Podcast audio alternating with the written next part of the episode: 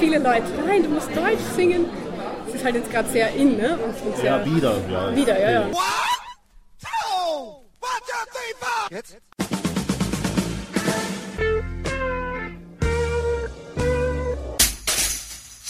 Herzlich willkommen in der Kulturviertelstunde von www.kulturwoche.at und einem Interview mit Angela Tröndle. Angela Tröndles Biografie im Schnelldurchlauf.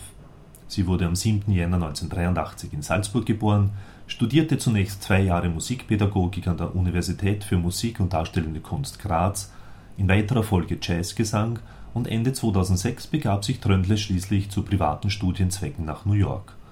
Wieder zurück organisierte die Sängerin, Pianistin und Komponistin Anfang 2007 gemeinsam mit Sigmar Brecher und drei weiteren Kollegen die erste Jazzwerkstatt in Graz, wo sie derzeit auch lebt und arbeitet. 2005 gründete sie ihr Quintett Mosaik mit ihren Musikerkollegen Sigmar Brecher an den Rieds, Stefan Heckl am Piano und Melodiker, Valentin Ziehak am Bass und Philipp Koppmeier am Schlagwerk. Mit Mosaik legt sie nun ihr erstes Album Dedication to a City, erschienen bei Cracked Egg Records vor. Klaus Dickbauer attestiert Angela Tröndle und Mosaik eine unglaubliche Eleganz und Klarheit. Alles das, was ein musikverwöhntes Ohr zu hören wünscht. Angelas Stimme betört subtil, emotionell mit Geist und unglaublichem Charme in absolut internationalem Format. Sigmar Brechers Stimme an den Reeds bereichert die Klangebene mit ehrlicher Empfindsamkeit für das Ganze, durch farbenreiches Solo- und Sideman-Dasein. Die Rhythmusgruppe lässt die Solisten so fliegen, wie man sich das als Solist eben nur wünschen kann. Österreich hat endlich wieder einmal etwas, worauf es wirklich stolz sein darf. Wer diese Band versäumt, ist selber schuld. Soweit Klaus Dickbauer. Und nun zum Interview. Gute Unterhaltung wünscht Manfred Horak.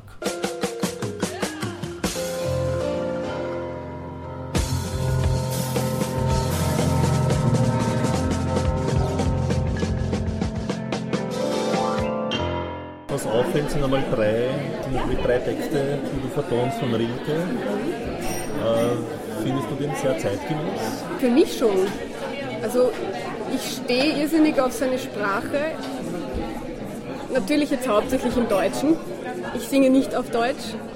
Äh, ich finde die englische Version aber auch sehr schön und, und, und klingt natürlich anders, aber steht der deutschen Version meiner Meinung nach überhaupt nicht nach. Und die Formulierungen, die, die ganze, weiß nicht, der ganze Spirit irgendwie von, ich finde, dass das, dass das nach wie vor sehr aktuell sein kann. Es ist natürlich ganz speziell und gleichzeitig von der Thematik oft auch was einfach allgegenwärtig ist. Also keine Ahnung, Beispiel diese, diese Naturschilderungen und so. Das ist, meine, das ist glücklicherweise immer noch vorhanden. Wie lange weiß man nicht, aber, aber das ist das ist was, was ich zum Beispiel sehr, sehr mag. Einfach diese, diese bunte Sprache und, und, und ja. Ich meine, es gibt ja sehr viele Rilke-Texte. Wie bist du ja. genau gerade auf die drei gekommen? Ähm, ganz konkret durch ein Buch, wo eben auch englische Versionen drin sind, das ich vor, ich glaube, zwei Jahren oder so von meiner damaligen Lehrerin in der Jazzabteilung äh, nicht, nicht kopiert, aber zuerst kopiert und dann auch gekauft habe natürlich. und dann habe ich mich einfach mal ein bisschen reingelesen und, und auch schon, auch schon im, mit, dem, mit dem Hintergedanken, was sich jetzt eignen würde ähm, zum Singen, zum Musikmachen und so. Und, und das erste war das From an April, das, das aus einem April, das ist sehr bald entstanden. Und dann Solitude und Initiale ein bisschen später dann. Ich mache es so, dass ich den Text sehr viel spreche zuerst mal. Dass man irgendwie ein Gefühl dafür bekommt, wie ist das aufgebaut. Oft, oft gibt es ja auch ganz klare Zäsuren durch einen, durch einen Abstand, einen Absatz zum Beispiel. Oft ist es wieder so eine lange Wurst, sage ich jetzt mal, wo man irgendwie im ersten Moment nicht wirklich weiß, ähm, wo man da jetzt zum Beispiel Interludes macht oder solche Geschichten.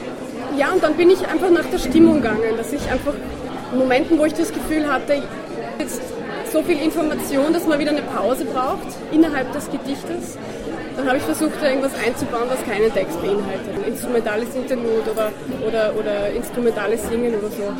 Ja, also das ist das eine und natürlich auch stimmungsmäßig. Also Solitude zum Beispiel ist ja eins, wo wo irrsinnig viel Hintergrund dabei ist, wo es weniger so dahin geht, als, als wirklich viel Information. Und ja, und da habe ich natürlich auch versucht, irgendwie die, die ganzen, ganzen ähm, Charakter von dem Stück irgendwie auch Musik zu transformieren. Die Band gibt es ja seit 2005. Das begann aber mit einem sehr kleinen Repertoire, also da waren eigentlich von den Nummern, die da drauf sind, noch gar nichts dabei. Es hat sich im Laufe der Zeit dann entwickelt. Und bis auf drei Nummern haben wir alle vorher auch schon aufgeführt. Nicht, also es war nur zweimal, weil ich war ja dann in New York im Herbst und das, das, da gab es dann nicht so viel Möglichkeit und drei weitere Nummern sind dann in New York entstanden. Und wir haben dann aber, bevor wir das Album aufgenommen haben, auch noch zwei Konzerte gespielt mit dem ganzen Programm. Das heißt, es war eigentlich schon, schon relativ relativ gut geprobt oder, oder, oder gut gespielt. War das auch wichtig dann letztendlich für die Aufnahme im Studio? Oder? Auf jeden Fall, auf jeden Fall, weil es ist nichts schlimmer, als wenn man, wenn man erstens eh begrenzte Zeit hat, zweitens auch irgendwie begrenztes Geld hat, logischerweise, man weiß halt, ich kann da jetzt nicht eine Woche lang aufnehmen, weil das geht sich einfach nicht aus. Und dann noch ähm, Songs proben zu müssen, wo die Musiker noch nicht mal wirklich wissen, worum es geht. Also das war ganz angenehm, dass wir von Anfang an sagen konnten, okay, wir, wir spielen jetzt, als wären wir auf der Bühne. Vorhin noch ein Stichwort gegeben, die Ella Fitzgerald, die, die ja doch irgendwie unerreicht ist und das vermutlich auch bleiben wird, ja. schätze ich mal. Ich meine, für mich ist es jetzt so, dass die Art, wie sie singt und was sie macht, ist nicht das, was ich machen kann, glaube ich. Einfach aufgrund meines ganzen Backgrounds. Ich, ich bin nicht in Amerika aufgewachsen. Die Standards sind für mich nicht so wie unsere, keine Ahnung, Kinderlieder oder, oder Mozart. Ich glaube nicht, dass ich schlecht Jazz singe, also Jazz, Jazz, ne? das ist jetzt nicht der Fall. Aber es ist auch, es ist was, was ich sehr gerne mache und auch immer wieder natürlich bei diversen Geschäften oder was auch, auch, auch singe. Aber ich habe mit den, jetzt vor allem in den letzten Jahren, als ich auch angefangen habe, dann meine eigenen Sachen zu schreiben, schon gemerkt, dass ich mich da wohler fühle dass diese Jazzsprache, wie man sie jetzt aus dem, aus dem Bebop oder so kennt, dass das irrsinnig gut ist zum Lernen und dass ich es auch voll mag und voll drauf stehe. Aber dass mein Background einfach ganz ein anderer ist. Da geht es nicht allen Leuten so, glaube ich, aber vielen Leuten geht es so, dass es einfach ermüdend ist, wenn man immer dasselbe hört. Und deswegen glaube ich, dass ganz, ganz viele Musiker, also, also gerade die, die, die, die wirklich auch jetzt auf der sage jetzt mal, kreativen, kompositorischen Ebene arbeiten, irrsinniges Potenzial haben, da vor allem auch irgendwie, was jetzt stilübergreifende Geschichten betrifft, ähm, zu handeln und zu schreiben. Wenn das so weitergeht, dann wird das, glaube ich, nie aufhören, weil allein die Tatsache, dass, dass jeder Mensch einfach einen vollkommen anderen Background hat ob der Schwerpunkt jetzt mehr in der Klassik liegt oder in der Volksmusik oder was auch immer. Äh, allein die, einfach die Kombinationen von, von Erfahrungen und von, von Musik, Musiken, Musik, die er oder sie gehört und gemacht hat, das ist das kann im, im, im, Fall einer kreativen Persönlichkeit, glaube ich, nur zu, zu was Innovativen und, und Kreativen führen. Und es ist vor allem für mich schön zu sehen, dass das jetzt in Österreich auch in den, vor allem in der jungen Generation in den letzten, ich sag mal, fünf, zehn Jahren irrsinnig viel getan hat.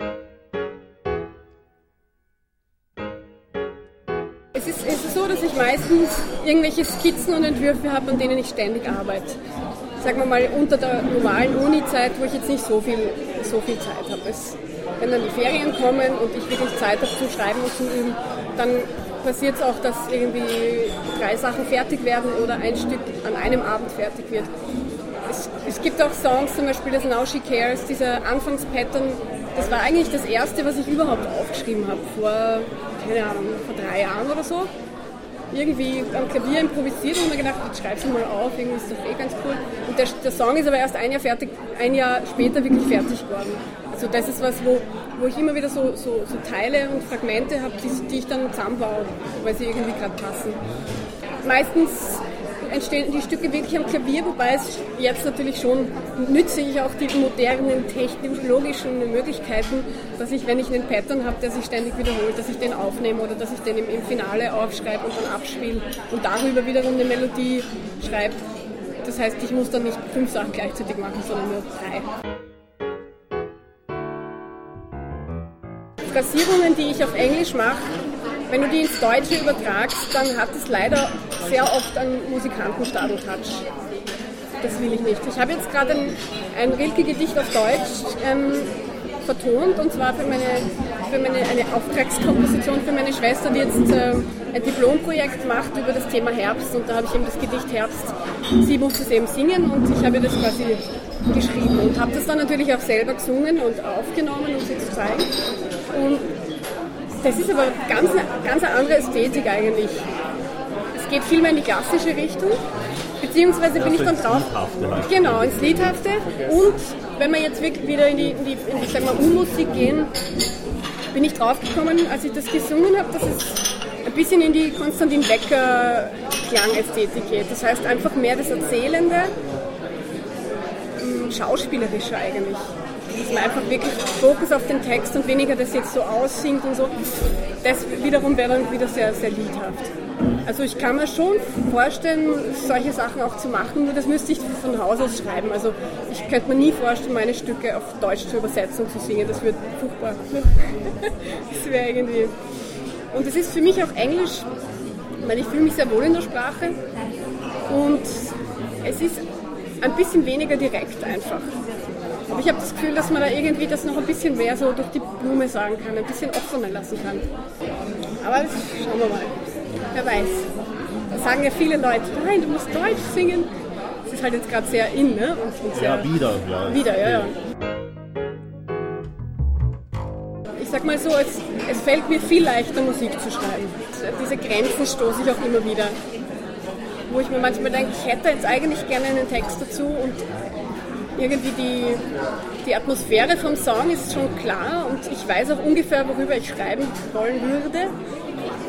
Aber das sitze ich oft dann lang und tüftel irgendwie mit Wörtern rum und, und da ändere ich dann oft auch noch ganz viel. Manchmal geht es auch schnell, manchmal ist es, also manchmal habe ich echt so ein klares Ding im Kopf. Aber prinzipiell, sage ich mal, fließt mir die Musik schon, schon mehr aus den, aus den Fingern als, als die Worte aus dem, aus dem Mund. Du hast vorher die Johnny Mitchell kurz erwähnt. Ich weiß nicht, wie sehr du ihre Musik kennst und schätzt. Ja, also ich kenne sie nicht sehr gut, aber ich schätze sie sehr, das was ich kenne. Welche Ansprüche stellst du als, als Texterin? Also prinzipiell stelle ich an mich sehr hohe eigentlich. Deswegen fällt es mir auch teilweise schwer. Es ist auch ein Grund, warum ich oft dann auf Text verzichte oder wirklich nur zwei Zeilen schreibe. Weil ich für mich einfach das Gefühl habe, ich will jetzt nicht mehr sagen und den Rest sage ich eh mit meiner Stimme oder sowas.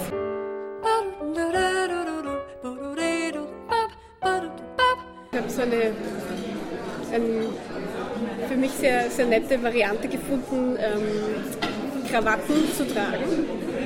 Und zwar natürlich nicht in konventioneller Form, sondern in diversen äh, Variationen angenäht, herumgewickelt.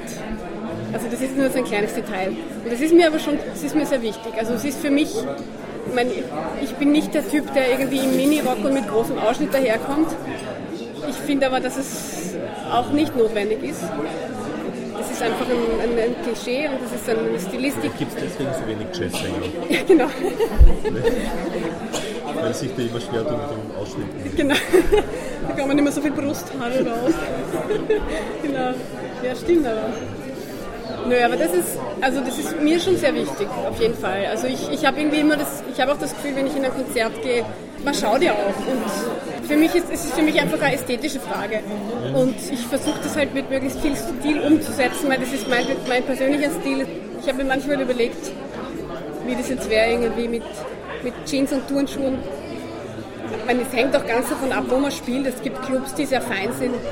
Und es gibt, es gibt Locations, wo du merkst, das ist ein bisschen jugendlicher und, und da passt man sich natürlich auch an. Ja, schon.